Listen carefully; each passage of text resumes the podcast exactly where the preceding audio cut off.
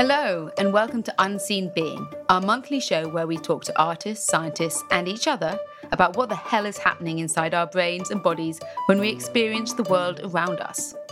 We explore some of the intangible and overlooked experiences that contribute to the way we feel. What happens at the center of our experiences when we listen to music, walk in nature, sit on our phones, make morning coffees, zone out and get into the flow, or simply dance around the room. All of these tiny micro experiences contribute to the way we feel, act, and behave. So, in this podcast, we take you on a mini journey of self discovery, exploration, and feed your curiosity about some of the most overlooked yet instrumental elements that contribute to your well being. Consider this an audio handbook curated by artists, scientists, philosophers, and technologists, a critical guide to understanding the well being of experience in the current age.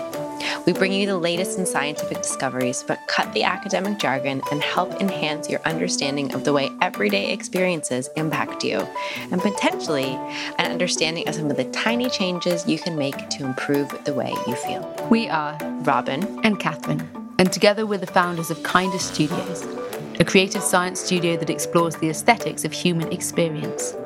We look at the neuroscience of art's impact on well being and human connection and believe that connection to self, others, and the environment is fundamental to human experience.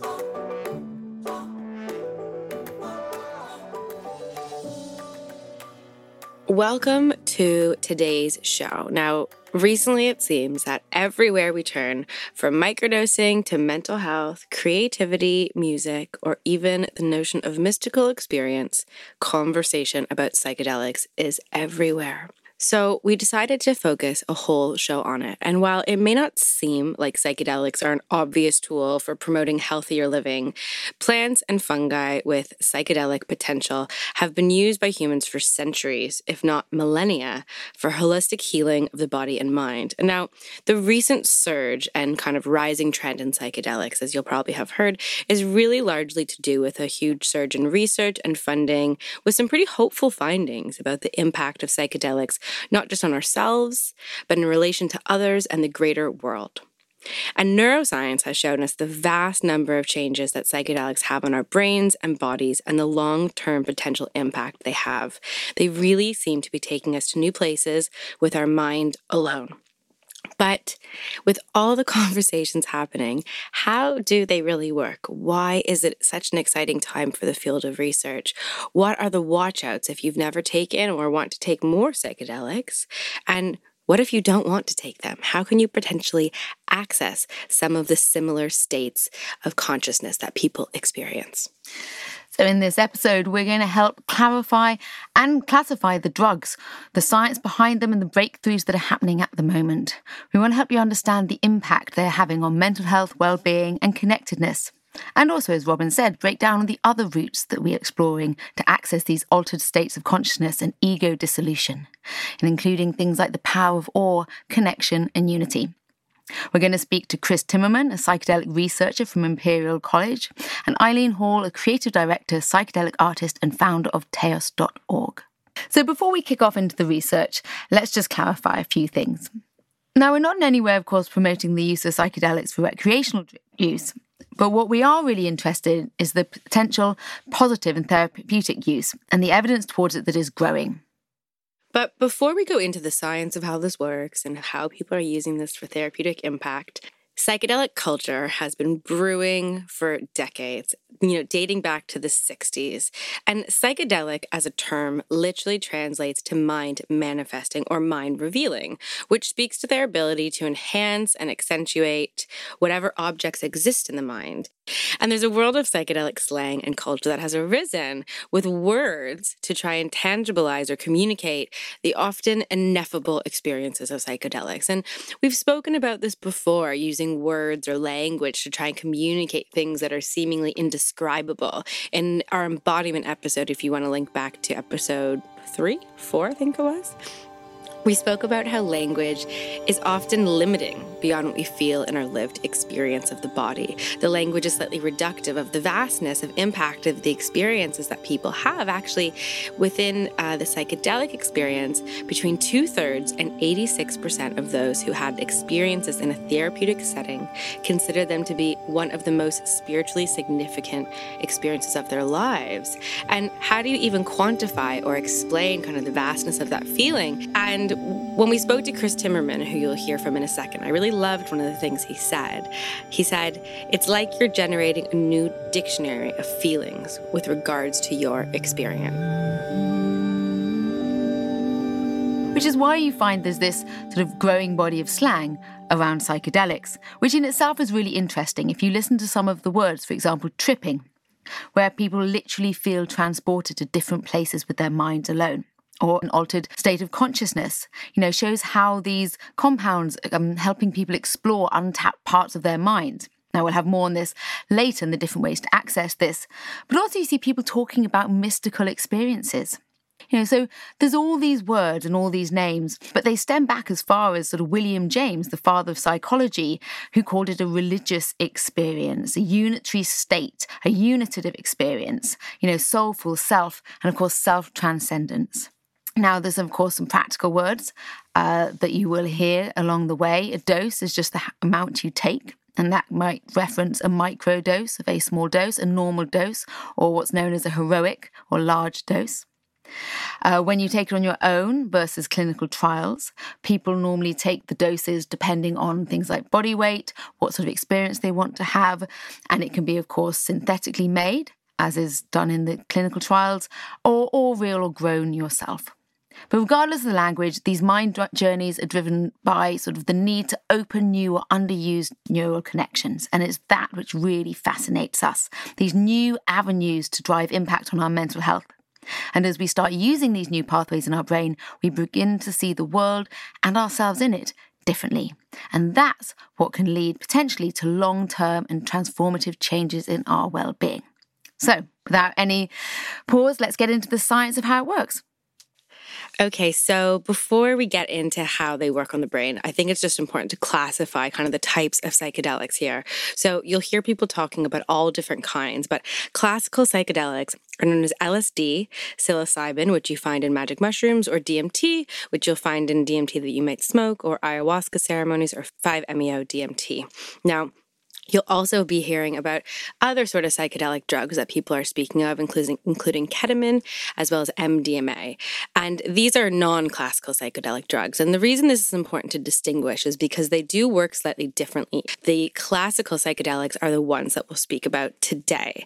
And they effectively work on the serotonin receptors in your brain, the 5-HT2A serotonin receptors to be specific. And as humans, we have this hierarchical and predictive thinking. It's these pre ingrained beliefs that we've walked around with our whole lives. Not all thoughts and beliefs are given equal weighting these higher prior beliefs have more power. And it ultimately means that a lot of these higher power beliefs are self referential in nature. And unfortunately, it means they're often negative. You know, thinking about anxiety, fear of the future, the past, things like obsessions and OCD, or even the way we think about our own bodies, they become more important, which means that unfortunately, these new thoughts and information and beliefs that come into our lives all the time based on all of our sensory experiences get pushed down and they don't even reach the surface of our conscious minds.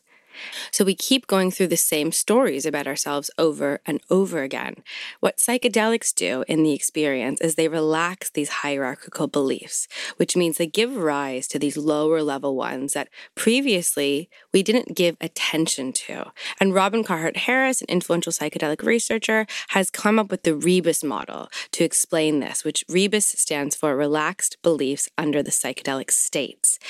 Now, once these lower level beliefs are freed and reach the surface of our mind, they're liberated and they can now make an impact and create these long term changes in the way we think, act, and behave. Now is probably a good time to introduce Chris, who explained this in a really beautiful way in regards to how psychedelics help change the stories we tell ourselves.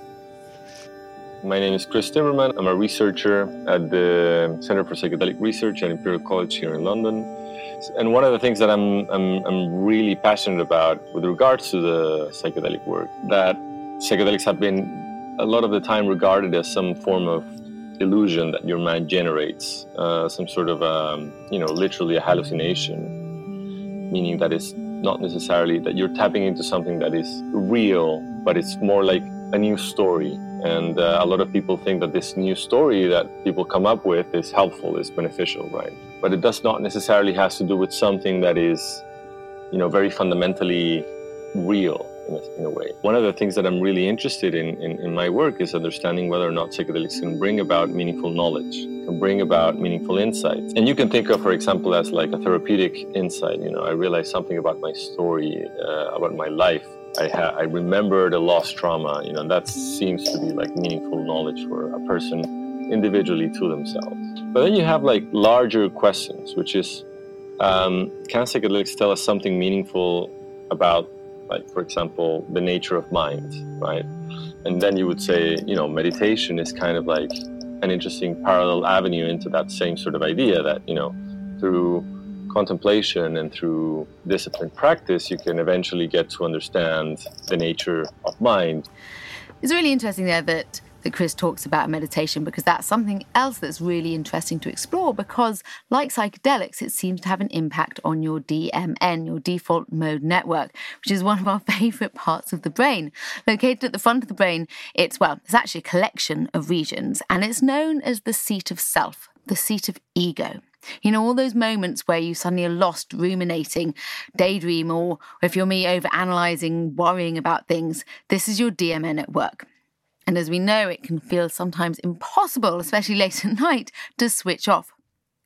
Now, what's interesting in some mental illnesses and processing disorders is that the activity in the DMN is disrupted. So we see things like hyperactivity in this area with people who are schizophrenic or when we have excessive rumination, but also decreased activity across a range of mental illnesses and disorders such as PTSD. What research has shown is that under the influence of psychedelics, there is a deactivation in the DMN. What that means is we sort of lose our ego. We pay less attention to self referential thinking. That chattering mind quietens down, which is why potentially we can think more outside these ingrained constructs. These self focused thoughts basically exist at the top of the hierarchy system that Robin explained. And when they're relaxed, we can think more broadly, and that's how we shift perspectives on how we think about things. So we're not only shifting perspectives, but we're also increasing the number of connections in our brain. What psychedelics do is they actually increase global connectivity in the brain. There's more neurons speaking with each other, and there's just more channels of information flowing. But what this means is that when it actually happens, it's basically a state of chaos in the brain. You can imagine there's loads of new connections and neurons speaking to each other. It can feel pretty chaotic at the time. It's a state of kind of global entropy, which means that during the experience, even though you're more flexible and thinking more broadly, it can feel a bit confusing. It's hard to make sense of them or what's what. And sometimes it's not until the dust settles that the insights can emerge. And these are the kind of long term changes that we speak about. And Chris's work inherently explores this notion of insight and how psychedelics can impart new knowledge, as he said earlier.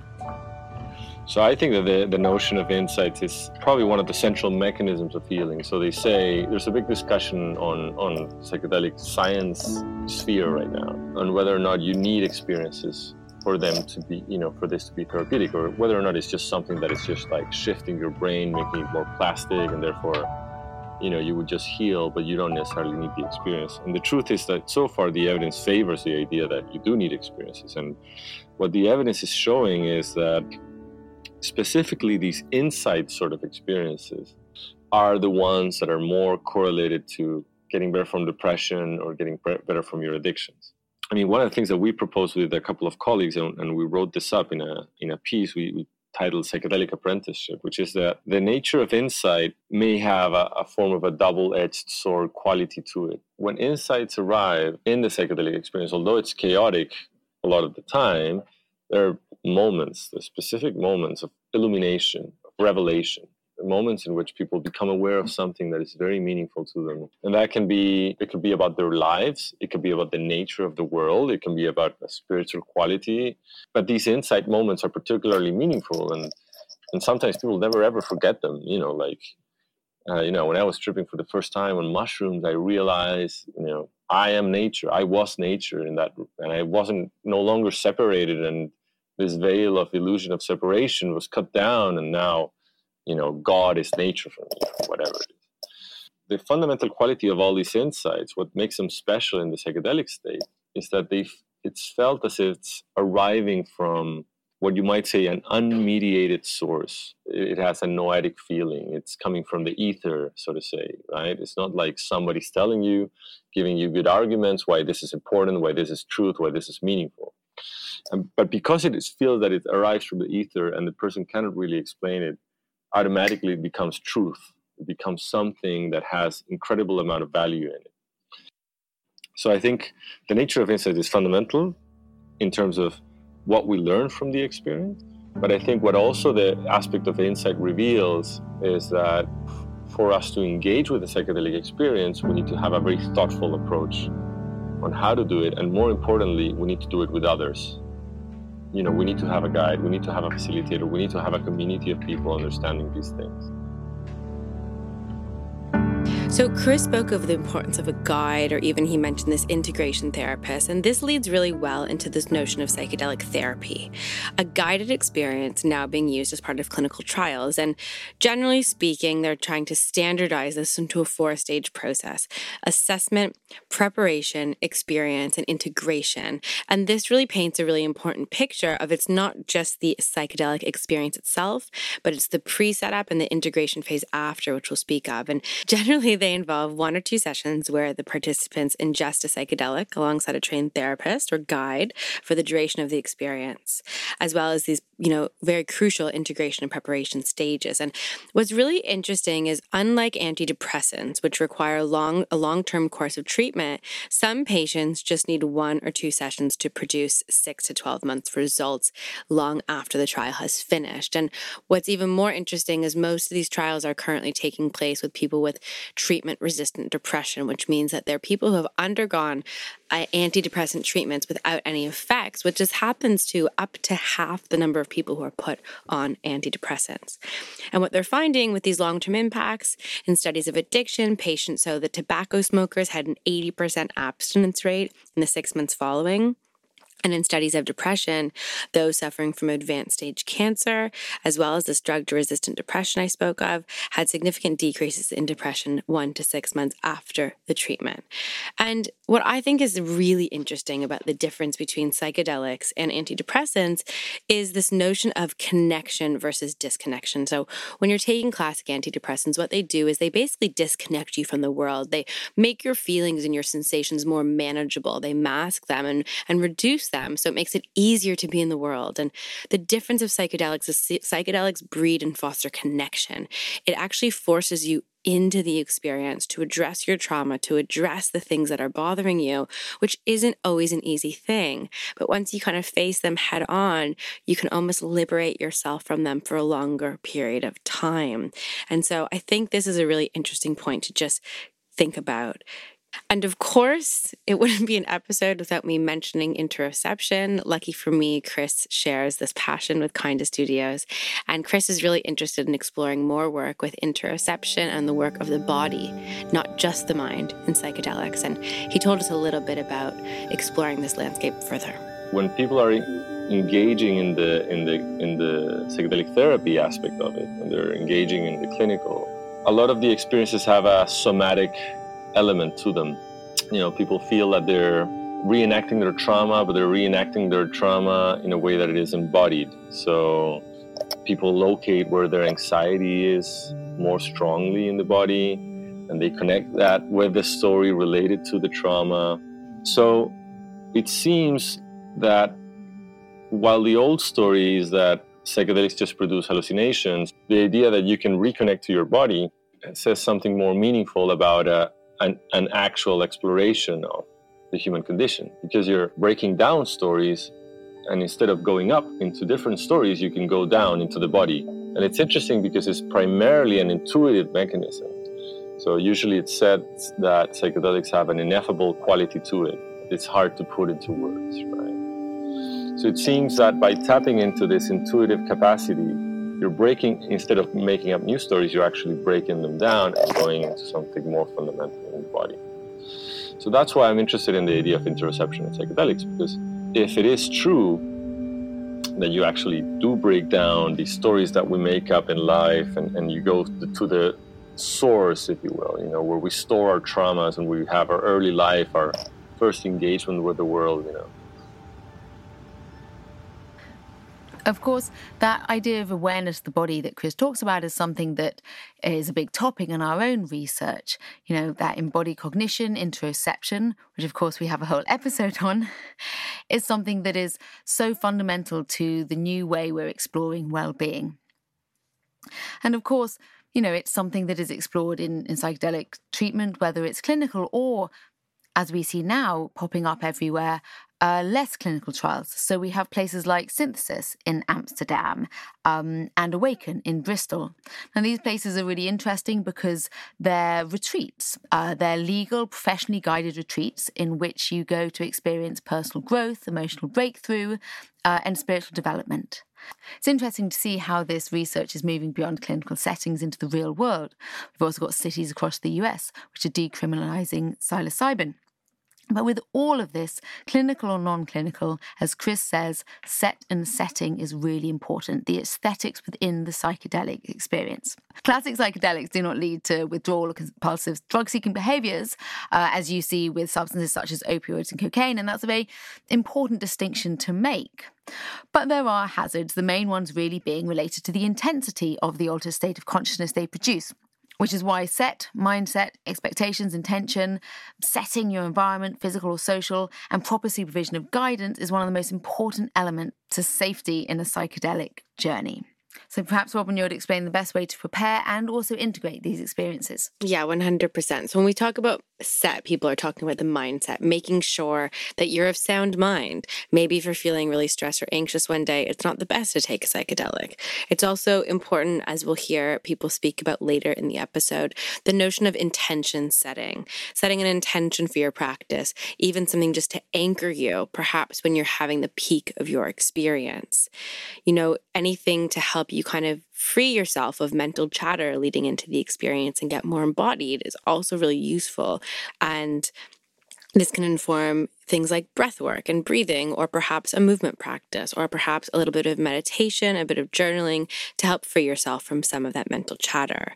You know, not to mention the setting, the environment that we spoke about, uh, that Catherine mentioned, making sure that you're around positive people. If you have a guide or somebody to take care of you or make sure that you're okay, making sure that you're in an environment that you like, that you feel safe in, maybe just taking a little bit of extra care with candles or the proper lighting in the space or some plants that you feel safe and nourished by. But again, it's not just about the experience, it's about that integration afterwards. And as Chris mentioned, we have these moments of insight, and it's really important to kind of understand how to integrate those into our lives. Chris shares with us a little bit more about some of the ways to integrate your experience good practices involve well there's actually integration therapists that you can look up online other more practical things that are not necessarily therapeutic are for example journaling journaling, engaging with our loops of like self reflection with some form of practice is important.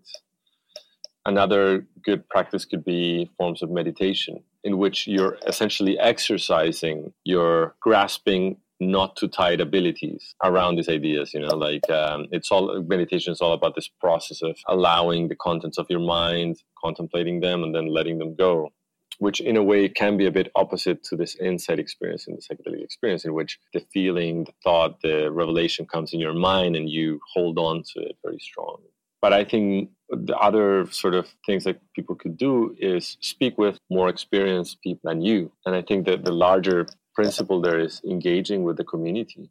Um, the idea that you know, when you have a community of people, uh, there's integration circles happening in many places. In, in, London, for example, there's many integration circles that offer a lot of value for people who have difficulty integrating these experiences. The good thing about a, you know, a community, the intersubjective quality of it, is that you will probably have more experienced people than you, and that more experienced people have gone through those pitfalls as well. You know, the benefits, the opportunities, and maybe even the pitfalls of the psychedelic experience and therefore you know the idea of mutual support or peer support is very valuable. It's very valuable to hear, you know, other people going through the same thing that you have gone through, maybe in the past, and how they got out of it.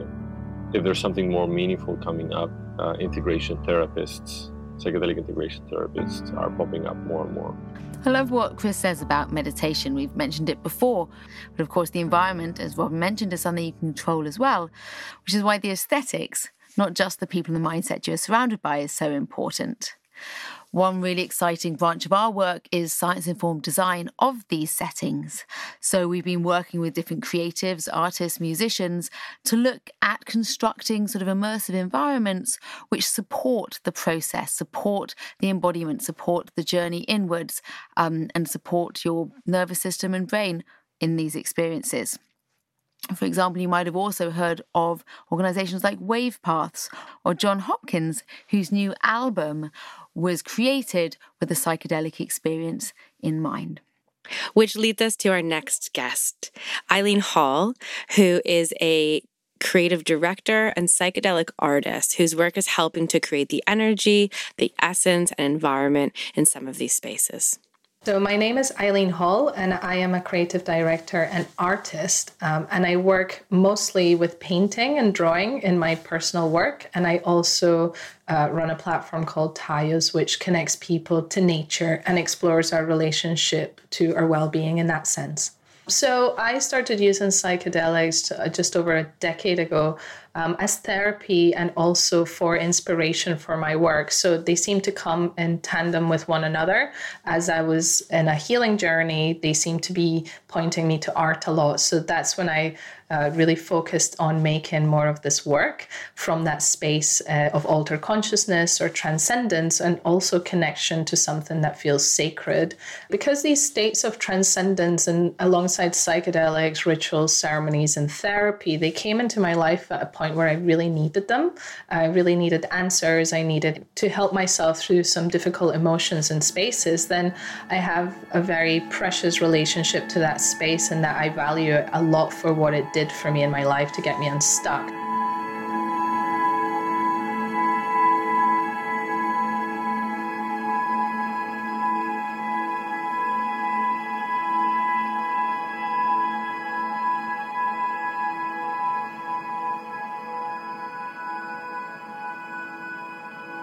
A lot of my work has been directed towards spaces of healing, of therapy. A lot of people, there's a number of mentors and uh, practitioners that have my work in their healing spaces, for example, um, and they will use it as a guide, a guide in some way for people's experience within the space. So I've made my work to look like dreamscapes. Um, they're very liminal, luminous spaces, um, and they're there to depict that fluid quality that consciousness has as it's opening up in ourselves and our body and connecting to that space that's beyond us, the unknown or the mystery. And so, really, they're there as a reminder that we can navigate into these dream worlds in order to receive information about ourselves, about the world, and our connection to it. Um, so, my work really is designed as a kind of uh, place where you can connect to one of those intentions, either visually um, or otherwise, um, and also use it to connect back to that intention during your experience. So you could be in your journey and go back to the painting, so the painting can reflect back to you that that intention that you've set, and also afterwards, you're you're just it's just there as an anchor, as a symbol, and as a reminder of the meaning making uh, that's taken place as we're exploring our consciousness. Eileen touched on a great point here that's worth digging a little bit more into, and that's meaning making. And so, meaning is something we speak about a lot at the studio here. It's really fundamental to any experience that you have. It really lays at the foundation of transformation. And if you think about it, meaning is really how we make sense of the world and our place in it. Meaning evokes a feeling in your body and makes something relevant to you. So, without meaning, you can't really have growth or transformation. And this is really important to the psychedelic experience because it lays at the heart of it. Psychedelics fundamentally enhance your perception of meaning. Or, in other words, they cause things to be dramatically more meaningful than they would normally be. Thinking about it this way, things we previously thought were meaningless or we ignored are now finally getting the attention and spotlight in our mind that they deserve. And when we pay more attention to them, we increase the potential for what they can mean to us or the impact they have. It's like the things that we were previously taught to ignore our whole lives, we can finally pay attention to. And now, this is actually kind of an interesting point to labor on in regards to creativity. Now, you'll have heard a lot of people talking about psychedelics making them more creative. You have all these microdosers who are using it for new ideas, or even just the vast array of artists and history who have talked about psychedelic use to boost their creative practice. But it's actually one of the lesser known aspects of psychedelic research, or, or perhaps the less proven. So Psychedelics, as we said, increase this global connectivity of the brain. They help with new connections, more flexible thinking. And this really helps with something called divergent thinking, which is the ability to come up with multiple ideas or multiple solutions to a problem, which means that it actually broadens the search space for where we can find ideas. You know, if you think about it, you're coming up with an idea as you're like, no, that's a bad one. That one's meaningless. When you're taking psychedelics, you all of a sudden pay attention to some of these things that you thought were meaningless. And and so perhaps allows you to find a creative idea with one that you would have shooed aside. The other kind of interesting thing here is that this meaning, as we spoke about, is enhanced. So when people talk about creative breakthroughs and psychedelic experiences, it's possible that they actually just think that they're better than they are.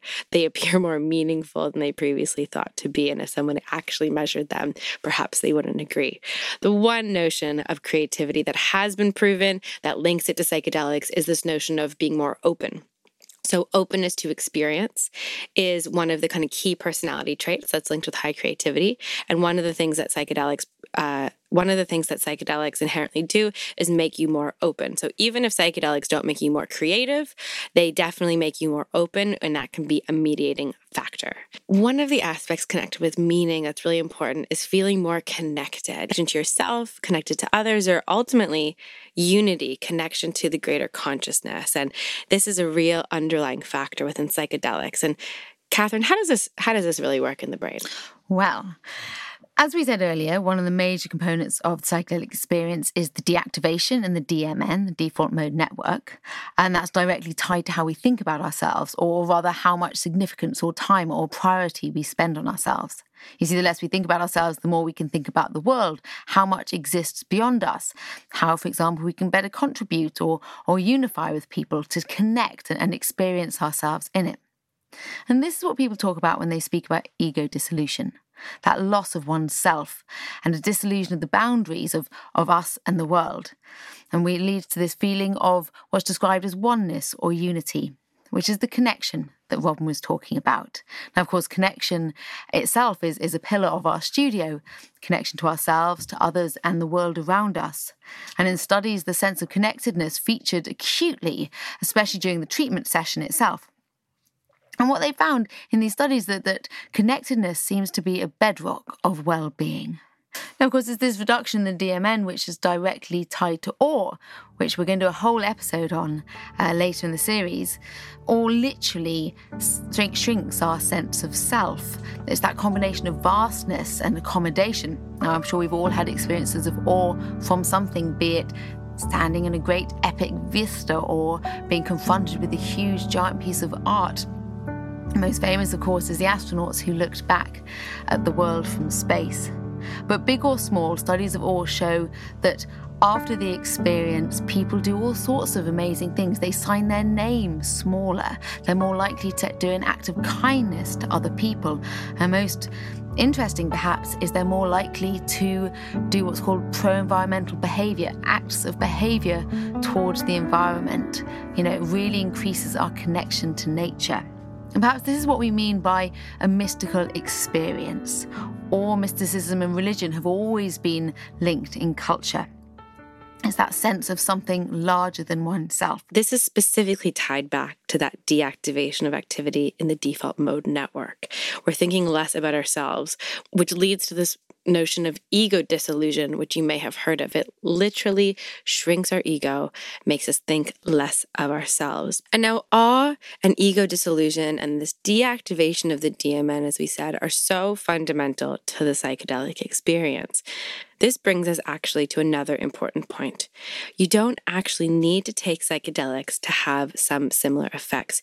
You can do this in a few different ways. And of course, as Catherine said, one of the best things to induce awe naturally is being in nature, in the environment yourself. Now, we've all had that experiences of those vast vistas, or what about staring up at the night sky, seeing the beautiful cosmos? You know, a lot of studies to invoke awe will show people this to measure kind of the brain in response to it.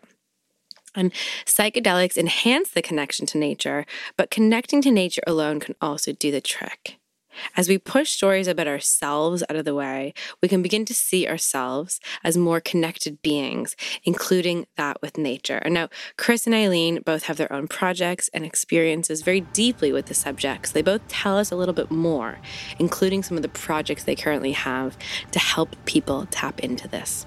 It seems that the natural environment uh, engage a, a similar sort of attentional disposition as the psychedelic experience does, which is kind of like this soft focus or soft attentional mode.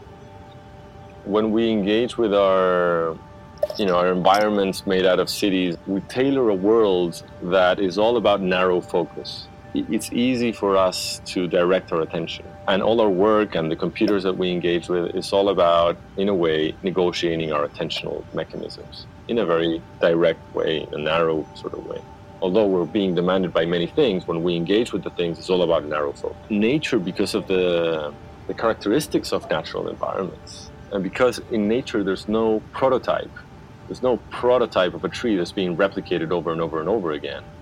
What you have is no tree is the same as the other tree. So this diversity in, in the sensory qualities of nature engages our attention in a way that forces it to be open and people have linked this sort of like soft attentional focus to this restorative quality, kind of like refreshing ourselves, and, and this leading as well to eventually to awe-inducing experiences, or which can be similar to a certain degree to the psychedelic state.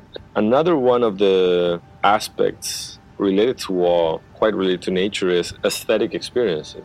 There's something about that that sort of aesthetic quality as well uh, that hasn't been studied enough, I would say, in the psychedelic experience. What does beauty mean in the psychedelic state? People come with a feeling of like, beauty, like inherent sort of beauty. And there's a lot to be done in that regard.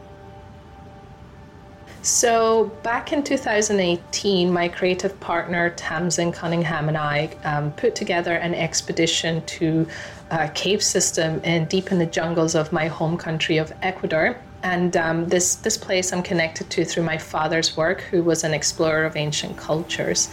In continuing the conservation efforts for this place, we decided that we could bring in musicians and artists to map it and to really but map the space creatively and from a sensory perspective so that we could connect people in the outside world to the spirit of, of the cave and the jungle. And so the expedition, uh, we went with Jon Hopkins. We also took Mendel Kaelin, uh, founder of Wavepaths, and uh, some photographers and Ecuadorian musician David Villagomez. And what unfolded, so many things came out of that expedition. One of the main pieces of work was this 20 minute uh, long composition that Jon Hopkins created, which is also part of his new album. And it was a direct translation of his feelings in this space, and, and I, like I mentioned, the spirit of the place.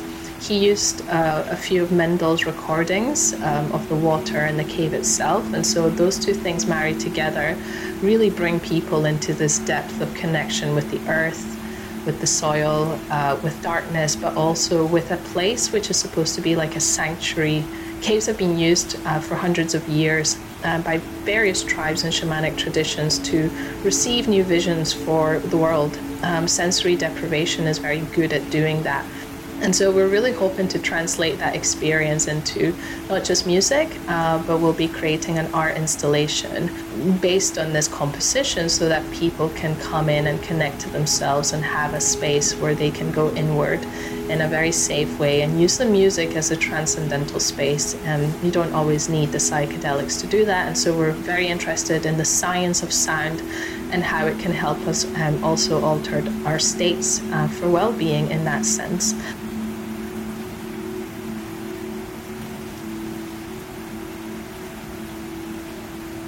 So says we don't always need psychedelics to transform our experience of the world around us. One interesting one to us is raves. There's a brilliant piece of research and paper called I Get High with a little help from my friends, which showed that those who engage in behaviors to alter their state of consciousness, such as that constantly dancing to, to electronic music, tended to report elevated sense of awe whilst at the rave. Interestingly, participants who reported consuming drugs also tended to report experiencing more awe compared to those who didn't. And the psychedelic drugs, psilocybin, LSD, seem to have the greatest effect on awe. We've all had so, that experience at a rave before, haven't we? We have indeed. Where you feel like completely connected and transcended with those around you, and you're just kind of moving with the crowd, kind of in a state of, of yeah, real transcendence. I know, and I always claim, and now there's research to show it, that that going to raves is is good for for my well being and my soul. But there's other ways beyond raving, if that's not for you, to drop into these altered states of consciousness. And as just a reminder, an altered state of consciousness is really just any mental or embodied state which significantly deviates from normal waking consciousness. Of course, this is a great episode. I've been able to mention two of my favorite things. Here I go again one of the ways to eh, one of the ways to drop into another altered state of consciousness is a flotation tank sensory deprivation floating on, you know, a ton of magnesium salts. It's really a way to shift your brain state and drop into these aspects, or otherwise a gong bath or sound healing, which really scrambles your brain in a similar way to psychedelics, where your thoughts are kind of unclear, but you have these breakthrough moments. Or of course, our favorite breath work. You know, when we're breathing in, we're literally expanding ourselves, you know, thinking about it that way. And breathwork practices can really lead to bigger picture understanding of reality and coming to peace with it as well, which corresponds with this heightened state of consciousness and increased feelings of connectedness to others. So it can really reduce this sense of individual self we spoke of. Through breathwork, it's also possible to create more space in our lives and in our bodies by opening up our awareness to things that were previously unseen. And finally, as we've spoken about before, aesthetics can really support these altered states of consciousness journeys. Catherine mentioned Jon Hopkins' recent album, Music for Psychedelic Therapy, and this is one of those ways to get that support. You know, we spoke about guides and therapists and things like that. And of course, we're not trying to compare aesthetics as a guide to kind of real trained individuals in this field, but it's about creating that environment we spoke of to make you feel safe, wrapped in music. And it's just wonderful to see the wonderful aesthetic work that is starting to emerge to support people in these sometimes difficult, sometimes quite intense and meaningful experiences. And Eileen's beautiful artwork is actually gracing the cover of Jon Hopkins' Music for Psychedelic Therapy. And so it's really interesting to explore artwork as a way to drop into these altered states of consciousness and use it to support us. So Eileen tells us a little bit more about her work with the album. It's, it's really exciting to see more artists kind of owning that role of, of creating music that is seen as the second therapist in the room and also a fundamental part of a psychedelic experience. And the inspiration for the cover comes from a series of paintings I created called The Primal Pulse. Um, and it's this idea that um, th- through everything that exists, there's a primal intelligence that guides the way our cells grow, the way our blood flows. There's a lot of things that automatically happen in our bodies and in our life that we don't have to consciously think about because there's an underlying intelligence that does it. Um, whatever it is, you know, there's different maybe names for it, but I love this idea that it, it's like this pulse, this pulsating energy in us that we can feel through our hearts and through our systems. And um, the the visuals that were created as part of a video that his team created also pull people into this uh, painting in a really beautiful way and just expand this space beyond the known, uh, which is what also psychedelics do. They pull us into places that we haven't been to before and get us to explore and and and feel more of the fabric of reality in that sense. Um, and another thing I'll mention, Mendel Kaelin, who commented on my work a few years back, he's he said that I you know he he enjoyed the amount of abstract space there are there is in my work and that is very intentional so that I'm giving you some guidance. I'm making it quite misty and, and kind of ethereal, but also there's enough space for you to bring your energy into the work so that it's not just dictated by me. You get to be part of this experience together. In the creation of these experiences where we feel safe to open our hearts and have these transcendent experiences, again, are these aesthetic environments, these psychedelic aesthetics, as we like to call them. And Eileen's work and the work that we're doing is really helping people unlock these latent states, these latent states in their minds and bodies through aesthetics, through environments that they feel comfortable being a part of.